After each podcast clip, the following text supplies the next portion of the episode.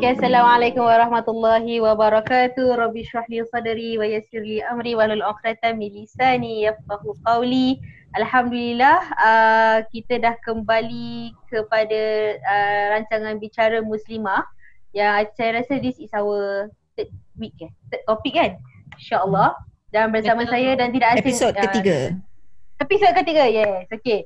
Dan bersama saya tidak asing lagi, saya Ustazah Siti Azhara Effendi dan dua rakan seperjuangan saya iaitu Ustazah Latifah Yusof dan Ustazah Aziza Abdul Assalamualaikum semua. Assalamualaikum warahmatullahi Ramadan Mubarak. Ramadan Mubarak. Okay. Finally dah dekat Ramadan. Ni dah Ramadan yang ke Sebelum ni kita countdown. Hari ni kalau kita record, yes, yang kita record ni is Ramadan yang kelima lah kan? Tak. So maknanya bila release InsyaAllah kan. So bila release ni maknanya mungkin Ramadan yang ke-7. Okay. Fine. Macam gitu insyaAllah. Okay. So macam mana Ramadan semua? Okay. Alhamdulillah, Alhamdulillah. so far so good. Alhamdulillah. Masa okay, berlalu dengan cepat sangat. Yes, terlalu hmm. cepat sangat. Tak tahu je, eh dah pukul 4. Eh, dah nak kena masak. Dah nak kena masak, dah kena buka. Okay, insyaAllah. Okay, so saya rasa uh, topik pada kali ini eh, uh, is going to be a very uh, topik yang sangat-sangat dekat di hati kepada pada para wanita-wanita sekalian, uh, para uh, pada ibu-ibu, para mak-mak di luar sana. Okay, uh, topik yang banyak uh, ramai orang memper, memperjuangkan ataupun mengupaskan isu-isu women empowerment, uh, hak-hak wanita, uh, wanita wanita hebat tu macam mana. So topik kita pada kali ini ialah muslimah hebat. So Okay so muslimah hebat. So as kita tahu kan Ustazah uh, Apa ni uh, dalam sejarah Islam uh, banyak bila kalau kita baca buku-buku sejarah ramai ramai sekali wanita-wanita yang uh, apa ni yang kita ketahui seperti uh, Sayyidatina Aisyah, seperti Sayyidatina Khadijah yang famous lah. Okay, seperti hmm. uh, uh, Sayyidatina Juwairiyah dan kalau cerita yang interesting seperti Nabi-Nabi yang terdahulu seperti uh, Maryam dan dan sebagainya. So hmm. dekat sini uh, bila kita nak memperkatakan wanita hebat tu saya mungkin saya boleh tanya Ustazah uh, who is your favourite dalam cerita-cerita jalan Islam tu siapa yang Ustazah jadikan dia sebagai uh, uh, guideline ataupun sebagai yang Ustazah inspired ah Okay, InsyaAllah. Okay, saya start. Bismillahirrahmanirrahim. Um, seperti yang Ustazah Zahra cakap, memang kita tak boleh deny that there are a lot of um, wanita-wanita hebat mentioned in the Islamic history and the famous one that you mentioned just now lah Sayyidatina Aisyah, Sayyidatina Khadijah. Uh, but to, but for me uh, personally, dia boleh tukar tau. Dia macam kadang-kadang hari ni eh, my favorite this one, hari uh, next week eh kita tengah melalui this kind of um, this kind of environment kita tengah melalui this kind of ujian kita macam boleh tengok dekat pada wanita lain pula. So for now ah for now I am uh, I want to talk about Sayyid, Sayyidatina Maryam radhiyallahu anha. Dia adalah ibu kepada Nabi Isa. First of all kenapa saya sedang uh, macam berminat kepada Sayyidatina Maryam uh, first is pasal dia punya family status or family background. Dia come from a very um, family yang di is known lah. Family dia is known as as suci as yang pious you know beragama yang masya-Allah. So and uh, family dia adalah family di apa tu darjat um, uh, macam kira kan pangkat yang atas sikit lah. Eh, orang semua hormati dia punya family macam royalty sikit. Uh, and and I like to read about about her family. So macam growing up kan growing up selalu kita take uh, I, I look up for this kind of I look up for this kind of um, friends ke ataupun fa- uh, siapa-siapa je lah yang kalau dia ada macam uh, family background yang Masya Allah ni kan kita saya look up So that's what I like about uh, one of the things saya suka tentang tentang Sayyidatina Maryam ni lah. Another thing is that uh, about dia punya true devotion to Allah Subhanahu Wa Taala. Despite anything that happened to her, uh, I think most of us dah tahulah kan cerita dia. Saya tak payah cerita pasal dia kan. Dia soalan dia siapa favorite kan. Uh, jadi macam most of us know dia punya apa tu uh, dia adalah ibu kepada Nabi Isa alaihi salam and dia dila- uh, Nabi Isa dilahirkan uh, dengan tiada bapa. So sewaktu tu uh, ramai orang yang fitnah lah fitnahkan um, apa tu this great uh, this great woman from a great family ni kenapa dia you know orang ingatkan dia berzina orang ingatkan dia buat sesuatu yang you know dilaknat Allah tapi uh, kira kan dia dia difitnah dengan begitu teruk namun begitu dia dia reda. Banyaklah history kita boleh baca ya. Dia reda dengan apa yang telah Allah SWT letakkan kepadanya walaupun uh, dia tak faham tapi dia reda and apabila dia dengar bahawasanya that anak yang dilahirkan ini adalah akan menjadi seorang rasul uh, dia bersyukur dengan Allah and dia sanggup melalui apa-apa sahaja ujian yang Allah apa tu berikan kepada dia. So that shows dia punya true devotion and percaya dia percayanya dia kepada Allah Subhanahu Wa Taala. So uh, I think especially lah tengah Ramadan mood ni tengah Ramadan mood ni kan these two things uh, macam plays a very important part lah for me in my life right now. Satu pasal family, lagi satu is about kita punya uh, kita punya relationship or kita punya devotion dengan Allah Subhanahu Wa Taala. Nah, saya Datina Mariam. Nak lagi ke? Saya Nak lagi satu? okay, saya saya masukkan dulu eh. Okay, saya boleh. agree dengan Ustaz Aziza tentang saya saya Tina Mariam. Uh, Mm-mm. memang because of punya devotion kepada Allah SWT tu dia macam uh, reflect pada diri kita dengan bulan Ramadan ni. Bulan Ramadan ni kita nak kena banyak buat reflection uh, Hmm. macam mana kita devotion kepada Allah SWT. I think uh, topik-topik kita sebelum ni kita dah ajarkan yang bahawa kita nak kena no prepare ourselves for Ramadan. Tapi sekarang dah masuk Ramadan are we prepared? Uh, are we as Hmm. devoted as uh, Sayyidina Tina- Sayyidatina Mariam? Ah uh, tu yang Hmm. mungkin kita nak kena reflect balik pada diri kita. Kalau Hmm. saya pula saya boleh share tentang uh, uh, wanita favourite saya lah. Eh. Uh, this is very clear macam orang kata memang dah di, dah, dah tahulah siapa dia. Uh, kalau saya paling ambil yang paling favourite sekali because uh, yang paling popular sekali uh, because me- memang itulah saya look up tu. Okay, that is Sayyidatina Aisyah binti Abu Bakar. Okay, uh, radhiyallahu anha. Sayyidatina Aisyah kenapa saya look up for her? Because uh, satunya dia Ummul Mukminin. Uh, lagi satunya uh, dia adalah salah satu uh, daripada perawi hadis.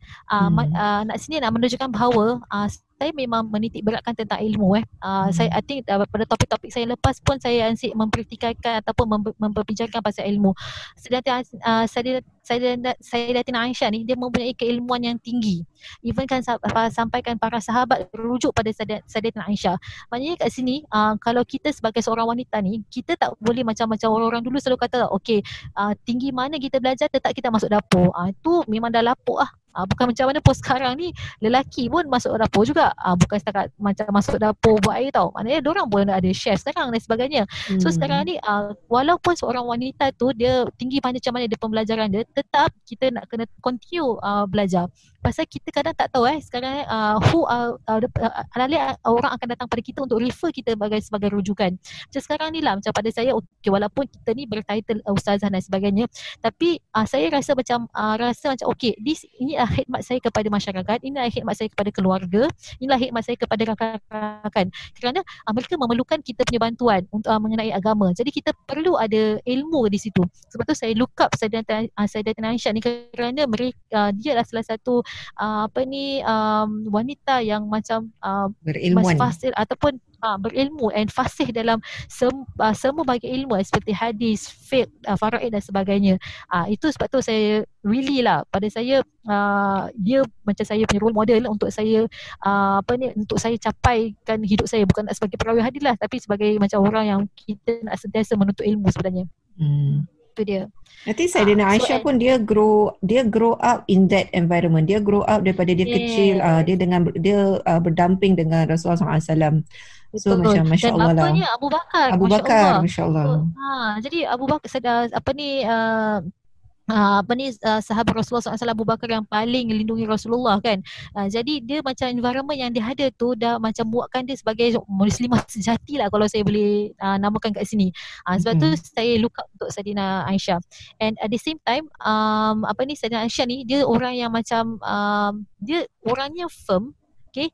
Uh, tapi dia ada kelembutan. Kat sini dia dia firm dalam bila uh, bila nak menentukan satu hukum ataupun bila orang uh, sahabat tanya kepada Rasulullah dan Rasulullah kata refer kepada Sayyidatina Aisyah uh, uh, Sayyidatina Aisyah. So uh, dia tak akan suka-suka hati saja je tau yang macam letakkan uh, hukum tu. Dia nak kena refer balik, nak kena rujuk oleh Rasulullah balik kenapa benda ni terjadi sebagainya. Hmm. So itu itu maksudnya kita tak jangan kadang orang kata perempuan ni selalu very emotional. Jadi bila satu perkara terjadi je kita akan start to very emotional, kita akan mengamuk, marah. Ah macam lately ni kan ada news kan. Ah jadi tapi Sayyidatina uh, Sayyidatina Aisyah dia tak macam gitu tau. Ah, dia walaupun satu benda tu datang padanya, dia akan sabar, dia akan meneliti satu perkara tu then ah, baru dia ah, macam huraikan masalah tersebut. So kita nak kena jadi macam gitulah kan Hmm. wahai wanita. Hmm, Betul betul. Ah, okay. So, as, as, as, as apa saya boleh dapat eh, uh, Aisyah, Sayyidina Aisyah ni dia uh, some, somebody yang uh, eh, dia melalui proses uh, analyse. Maknanya bila bila satu perkara tu datang kepada dia, dia akan sabar, kemudian dia akan rujuk balik. And ada juga uh, uh, para scholars, ulama-ulama pun uh, apa ni uh, kategorikan Sayyidina Aisyah ni sebagai uh, wanita mempunyai bahan rujukan kira kira apa-apa mereka akan rujuk pada mereka uh, mereka, mereka akan pujuk pada, pada saya nak saya saya nak Aisyah uh, hmm. hatta sampai bila after bila uh, setelah Rasulullah sallallahu alaihi wasallam hmm. wafat pun uh, mereka hmm. sahabat sahabat still uh, go to Sayyidatina Aisyah untuk rujuk sama ada hadis ni betul sama hmm. ada uh, hukum ni boleh digunakan ke tidak so maknanya di situ hmm. kita lihat uh, peranan wanita muslimah hebat ni uh, Allah Islam naikkan darjat dia bukan takat apa yang kita selalu dengar oh wanita belajarlah tinggi macam mana pun macam Saudara Latifah kata belajar tinggi macam mana pun akhirnya pada di dapur juga tapi saya uh, keperluan ke, ke, ke dapur tu pun perlukan ilmu juga Ya, hmm. itu satu satu ilmu juga betul kan? Yeah. So maknanya ilmu tu is a constant yang kira um, uh, menuntut ilmu tu uh, uh, seorang wanita tu seorang muslimah tu nak uh, macam mana pun ilmu tak tak boleh tak boleh lari. Ilmu tu perlu dalam dalam setiap individu. Okay, saya nak share lagi satu tentang uh, lagi satu apa ni uh, wanita hebat lah pada saya jugalah. Uh, okay, pada yang mm-hmm. kalau boleh saya share lagi satu eh. Uh, is actually boleh, boleh. Um, saya ada Tina Nusaibah binti Ka'ab. Uh, saya, saya suka nama Nusaibah ni, tak tahu kenapa. Okay, uh, tak, bakal tak ada anak, anak, anak perempuan. Okay. Nusaibah binti Okay, so dia eh, salah satu pahlawan wanita yang luar biasa pada zaman Rasulullah SAW. Uh, seperti mana yang kita ketahui, uh, ada juga uh, para wanita yang ikut Rasulullah pergi peperangan. Uh, mereka macam basically akan handle logistik ataupun medik dan sebagainya. So, kenapa saya look up for Nusaibah ni? Ada satu ketika tu pada uh, perang Uhud, if I'm not mistaken, uh, Nusaibah dia nampak Rasulullah, uh, musuh tengah nak attack Rasulullah tau. So, during that time, uh, dia dalam macam in split second eh, dia pada dia macam, eh, I need to help Rasulullah SAW wasallam. So maka dia uh, orang yang menjaga logistik dan juga macam medik ni dia terus ke hadapan bersama-sama dengan tentera lain datang untuk melindungi Rasulullah sallallahu alaihi wasallam. So dia dia macam mereka buat sebagai benteng untuk melindungi Rasulullah sallallahu daripada musuh. Jadi pada saya macam eh masya-Allah seorang wanita yang macam apa ni yang uh, punya kekuatan yang kuat dapat berhadapan dengan musuh. Uh, and kita tahu peperangan Uhud tu banyak kan dia punya musuhnya during that time tapi Nusaibah salah satu daripada wanita yang kehadapan untuk melindungi Rasulullah So dalam konteks ni pada saya uh, kita nak kena ambil dia punya kekuatan daripada nusaibah tu untuk dalam diri kita. Kita nak kena ada sifat kuat. Uh, so hmm. kita tahu kadang again if I were to say because uh, I, I like to mention this lah. Women are very emotional. Kadang-kadang bila satu benda terjadi kita boleh take it. So kita akan menangis dan sebagainya. Tak bersalah untuk menangis. Tapi kita kena boost up, kita kena naikkan balik kita punya macam uh, apa ni perasaan ataupun kita punya energi ni untuk kita berhadapan kepada apa yang kita tengah hadapi masalah masalah apa yang kita tengah hadapi. So kita kena ada kekuatan tu. So hmm. saya nam- saya ambil Nusaibah ni sebagai saya inspirasi kerana Nusaibah kalau dia boleh dalam keadaan peperangan tu dia boleh melindungi Rasulullah apatah lagi kita sebagai wanita melindungi keluarga kita. Ah macam itulah pada saya. Ah masya-Allah. Okey kalau kalau boleh uh, ada lagi Ustazah Aziza nak share dulu?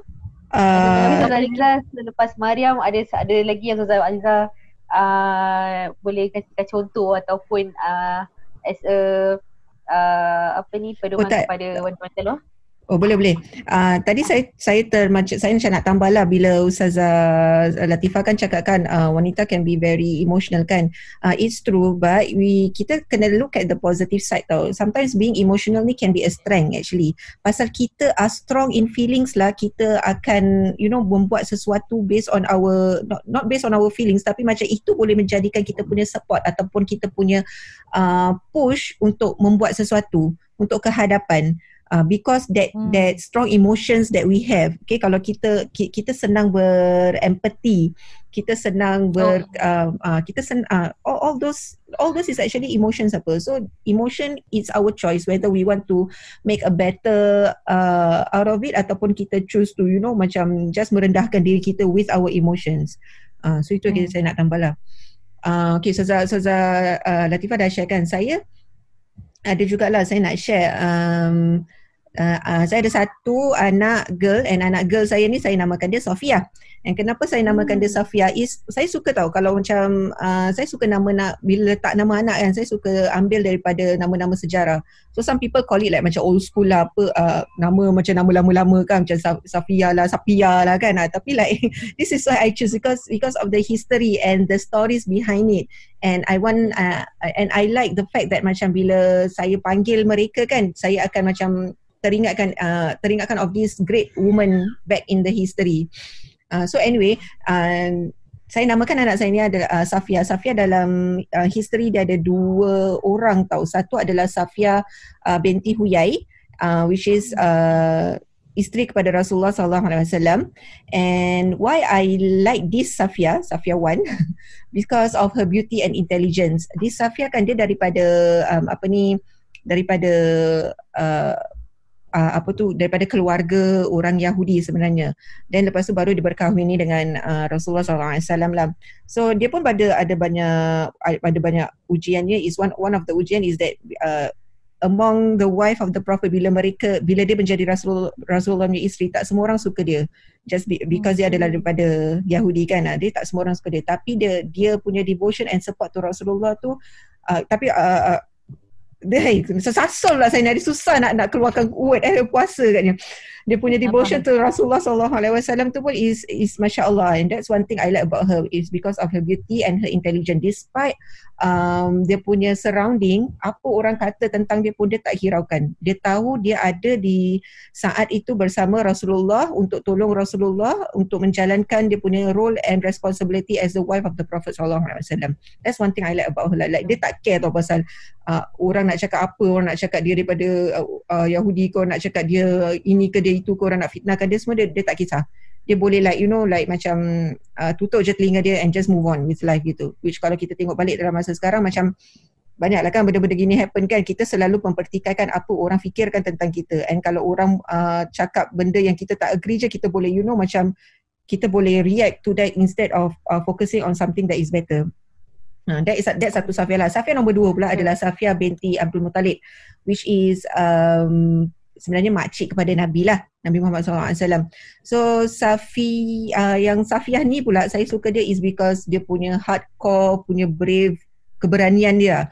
Dia very macam kalau kita baca tentang uh, this Safiah dia, dia very hardcore, dia very stern, dia very brave and dia very um, apa tu nama dia uh, firm in anything. Dia boleh ke hadapan. So macam ingat lagi satu part tu uh, ada satu peperangan ni. Saya tak ingat peperangan apa tapi uh, wanita-wanita semua diletakkan kat satu tempat tau. Macam kira kan wanita semua kat situ. Tapi dia ke hadapan untuk nak keluar daripada tempat tu is uh, pasal dia dia, uh, dia apa tu dia nak ke hadapan lah. Kira kan dia nak tengok uh, dia dengar dia dengar cerita tentang apa tu saudaranya telah dibunuh so dia nak tengok. So bila orang halang dia dia dia dia, dia mempertahankan diri dia dan dia berhak untuk ke hadapan pasal itu adalah saudara dia Uh, so hmm. that is the kind of um, uh, apa tu quality ataupun the hard corners in woman that I like about this uh, this Safia lah. So uh, based on itu sebab itulah saya namakan anak saya Safia. Moga-moga dia pun menjadi so, saya berani. Rasa banyak. InsyaAllah. So saya rasa uh, macam sebagai seorang wanita kita perlu tengok apa kualiti yang kita perlu ada uh, bukan kita hmm. ada kata yang kita nak kena sentiasa lemah lembut itu memang mestilah kita nak kena jaga kita punya tata tertib dan sebagainya kesantunan tapi kita perlu ada sifat-sifat yang macam gini tau um, apa ni ketakwaan satu of course hmm. kita kena ada sifat berani uh, because hmm. kadang-kadang ada orang ni takut nak uh, berani untuk berhadapan dengan sesuatu hmm. masalah so kita kena ada sifat berani untuk kita meneruskan uh, sesuatu benda uh, so dia akan motivate kita yang bahawa benda ni kita akan selesaikan kalau kadang-kadang ada orang dia tak berani dia tak akan selesaikan satu satu masalah tu ataupun tak, tak, tak nak selesaikan satu kewajipan. Uh, so kita nak kena ada sifat keberanian ni lah. Sebab tu saya look up for all this para sahabat ni. Uh, saya rasa macam mereka ni semua um, keberanian mereka, devotion mereka, uh, ketakwaan mereka mereka tu adalah something that kita nak kena ikut uh, sebagai macam kita ni role model. Mm. Yes. yes. Mungkin yes. saya boleh share lah. Saya Ustazah dah Ustazah ada uh, Ustazah, Ustazah favorite uh, Aisyah, hmm. Mariam, uh, Safia satu, Safia dua. Okay. saya rasa saya boleh add in sikit. Uh, apa ni saya favorite of all among it is uh, Fatimah Al-Fikri. Which is she is hmm. the first woman uh, to uh, establish a first university in the world. Hmm. Uh, which is dia uh, apa ni sampai sehingga sekarang masya-Allah uh, alhamdulillah saya berkesempatan untuk pergi tempatnya tempat di mana dia uh, Fatimah Al-Khiri ni um, build the university which is the university sekarang ni is known as uh, Al-Qawariyin ataupun ada yang dinamakan ada sebuah-sebuah tanda lain-lain. Jadi ada yang uh, Al-Qawariyun ada yang Al-Qawariyin University which is uh, situated in uh, Fes, Morocco which, which is Masya Allah tau dia uh, dia punya tujuan first uh, untuk dia build that uh, sekolah Menurut it start, it start from a school uh, sekolah hmm. is to actually to eliminate uh, apa ni uh, tak boleh membaca, tak boleh menulis sebab hmm. uh, dalam kalau dalam sejarah ni mereka lihat uh, according to her is uh, keutam uh, the the most the most important thing untuk untuk uh, untuk umat manusia is adalah untuk membolehkan membaca. Dan dia dia dia mahukan wanita-wanita masa masa dalam zaman dia tu untuk at least untuk tahu membaca dan menulis which is pada saya is uh, ilmu itu sangat penting sehingga kan dia buat the uh, the the uh, establish a school yang sehingga kan sekarang ini uh, sekolah uh, sekolah tu dia, dia dijadikan sebagai university which is ramai orang datang ke sana berpusu-pusu untuk datang ke sana. And masya-Allah lah uh, contribution dia kepada uh, kepada dalam dalam bidang ilmu ini. Maknanya di sini kita lihat ya seperti saya Aisyah dia um, Uh, sebagai rujukan uh, sahabat-sahabat rujukan kepada dia. And then uh, Safia dengan ketakwaan. So kita lihat ketakwaan itu uh, di, uh, dilihat juga dalam untuk dalam mencari ilmu. Maknanya wanita ni ketakwaan pun perlu dalam dalam setiap diri wanita ni. Ah. Uh, okay? Hmm, alright. Boleh. Yes. Yes. Yes. yes. Itulah uh, antara um, dari zaman-zaman zaman-zaman sejarah-sejarah Islam uh, wanita-wanita dahulu. Okay. Uh, kalau saya dah masukkan kepada konteks sekarang which is kita hmm. lihat ramai wanita-wanita yang dah ber, yang dah bekerja ramai wanita-wanita eh, apa banyak sekali artikel-artikel keluar mengenai hak-hak wanita ataupun uh, women empowerment. Ramai sekarang alhamdulillah saya rasa gembira bila uh, kita dapat lihat uh, muslimah-muslimah kita ni bersatu untuk help each other. Bila satu okay. dalam kesusahan kita help uh, lagi satu akan datang untuk help each other untuk tolong untuk actually boost dia confidence untuk uh, just tell her okay it's okay apa yang apa yang terjadi ni uh, jadikan sebagai pelajaran and then move forward. Dan sama-sama kita tolong each other untuk move forward okay jadi uh, soalan yang uh, saya ada ni is uh, dalam konteks sekarang tu uh, muslimah hebat tu yang macam mana be it yang uh, sing, uh, especially yang kepada yang single yang belum kahwin dengan also yang yang yang dah kahwin yang bekerja so muslimah hebat tu dalam konteks sekarang tu dilihat uh, at, at, at which line Okay. Okay, saya eh. Saya, okay, okay boleh. Bismillah eh. Um, okay, tadi Ustazah Zahra mention single. Lepas tu dia mention yang berkahwin kan. So uh, I don't know, I don't know but I the mentality of um, apa ni wanita sebagai seorang wanita kalau kita pernah tak dengar? Correct me if I'm wrong eh. Uh, kita ada this uh, some of us lah kita ada this uh, mentality wanita kalau nak jadi hebat dia kena ada suami jadi dia boleh membawa syurga. So syurga kan di telak bawah telapak kaki suami. So when this mentality is being made known uh, macam it keeps it keeps the other part of the society pula think macam what about the people yang tak tak tak berkahwin eh? Adakah dia tidak berhak membawa apa tu? Uh, adakah dia tidak berhak syurga. untuk ah uh, untuk pergi syurga? So hmm. macam i just want to clarify lah macam untuk kita mendapatkan keridaan Allah untuk kita mendapatkan syurga tak semestinya kita kena ada suami ataupun kita kena berkahwin. Uh, that, that itu adalah satu blessing saya tak tak nafikan. Tapi uh, kalau kita nak tengok um, wanita hebat tu dia tak kira dia single ke dia ada suami ke dia ibu ke dia anak ke ke ke mana-mana tempat yang dia berada tu dia ada uh, ada harapan untuk menjadi hebat di mata uh, apa tu dipandangkan Allah Subhanahu Wa Taala Okay, mm-hmm. uh, and the the most quality yang kita nak kena tengok tu macam kita tengok wanita hebat ni dia dia siapa-siapa pun uh, tapi dia adalah seseorang yang tak akan uh, lose dia punya hopes in Allah Subhanahu Wa Taala that is uh, for me uh, for me itu adalah wanita yang hebat. So despite whatever that she is going through dia uh, you know despite dia punya ujian despite dia punya sadness despite dia punya weak emotion or despite any lah anything that they go through dia tidak putus harapan dengan Allah Subhanahu Wa Taala. Because dia tahu dia punya dia punya dia punya, punya apa tu paling apa yang diperlukan di dalam dunia ni adalah Allah Subhanahu Wa Taala. Bukan orang lain bukan benda lain. Uh, walaupun dia ada sesuatu yang dia sayang dekat dunia ni kan tapi yang maha paling apa tu yang yang dia paling yang paling important lah dekat dalam diri dia pada dalam kehidupan dia Allah Subhanahu Wa Taala. So itu bagi saya adalah wanita hebat lah. Dia ada banyak lagi list lah. Tapi itu bagi saya. Maybe Ustazah Latifah nak Okay, cakap kalau dulu. pada saya pula eh. Mm-mm.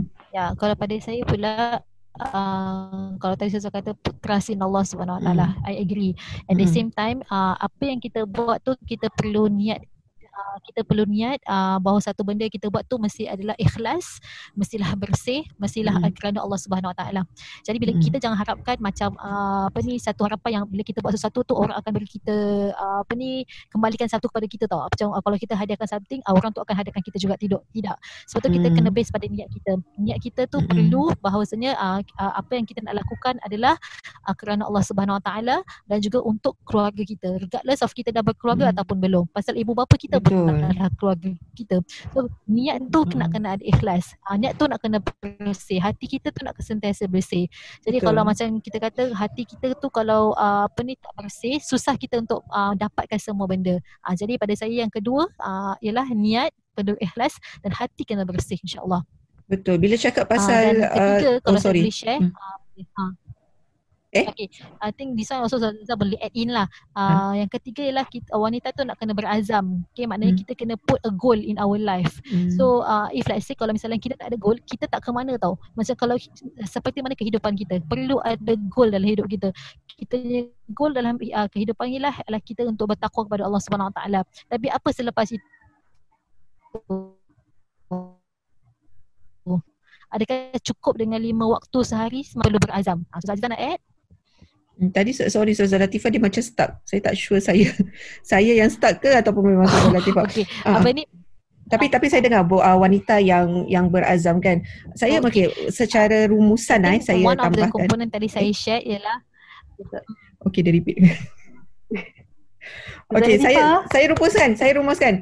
Pasal kita punya timing dah dah dah, dah ke Okey, laut okey. sikit. Okey saya rumuskan. Okey. Uh, saya rumuskan. Okey bila bila cakap kan pasal wanita-wanita Okey, ni boleh. balik kan kita kita dah cakap pasal uh, niat yang bers, uh, kita nak kena ada niat yang bersih, yang ikhlas kan. Actually bila fikir-fikir balik uh, wanita hebat ke kita lelaki hebat ke kita mak yang hebat ke bapa yang hebat ke at the end of the day it's how kita uh, how kita punya quality reflect to others tu is what important. Uh, so macam apa kita punya uh, pergaulan kita, akhlak kita itu yang important. So kalau hati kita pun as long as hati kita bersih, hati kita ikhlas, uh, so insya-Allah uh, kita akan dapat that kind uh, kita akan dapat darjah yang tinggi di mata uh, Allah Subhanahu Wa Taala yang kita akan dapat keridhaannya. So all these uh, murni punya qualities is what is what uh, kita kena be aware lah dengan diri kita. Apa kita ada tak nilai-nilai murni di dalam uh, pendirian kita tu. So kalau kita tak ada kita kena work towards it to dapatkan that kind of nilai. Uh, itulah yang saya boleh Ah. rumuskan. Baiklah, insyaAllah uh, memandangkan masa tinggal sikit je eh. Saya, saya boleh rumuskan di sini bahawa at the end of the day what, uh, kualiti wanita muslim muslimah hebat tu at the end of the day adalah mencapai marzatillah. Mencapai keredaan Allah and apa yang dilakukan di, di atas muka bumi ni dia akan membawa uh, kepada perjalanan untuk kita masuk syurga insyaAllah. Betul tak Ustazah? InsyaAllah. Ah, okay. So di sini yang kita boleh rumuskan uh, macam Ustazah Ustazah Ustazah uh, Ustazah Aziza dah rumuskan tadi so, uh, apa ni uh, wa- wanita yang hebat tu dia ke, yang penting ketakwaan dia dengan Allah SWT tu penting and then uh, put your trust in Allah and also put your hopes in Allah SWT walau macam mana badai badai rintangan challenges melalui jangan putus harapan dengan Allah SWT Hasbunallah wa ni'mal wakil Ustazah. uh, hasbunallah wa ni'mal wakil Mhm. At the same time jangan lupa baca buku sejarah tentang wanita-wanita hebat pada zaman Rasulullah dan juga Yes. zaman yang sebelumnya Hmm. If, sebagai rujukan kita, sebagai role model kita insya-Allah. if you feel that we need to get inspired, uh, read about them. So insyaAllah that will motivate you to be a better person, a better Muslimah, a better servant of Allah Subhanahu Wa Taala. InsyaAllah. And also to boost your confidence in, in whatever Yes. you do. InsyaAllah. Okay, insyaAllah uh, kita dah sampai kepada penghujung rancangan Bicara Musa which is a very hot topic insyaAllah. Semoga ia bermanfaat kepada masyarakat di luar sana. Dan semoga kita para muslimah dapat mengamalkan uh, dapat membanyakkan amalan kita bila Ramadan, membaca dapat dapat banyakkan membaca Al-Quran, Amin. dapat ya banyaklah Rabbal Alamin. berdoa kepada Allah Subhanahu Wa Taala. Dengan itu, semoga Ramadan pada kali ini adalah Ramadan yang terbaik daripada Ramadan-Ramadan yang akan datang insya-Allah. Insya-Allah. Dengan itu wassalamualaikum warahmatullahi wabarakatuh. Waalaikumsalam Waalaikumsalam. warahmatullahi wabarakatuh.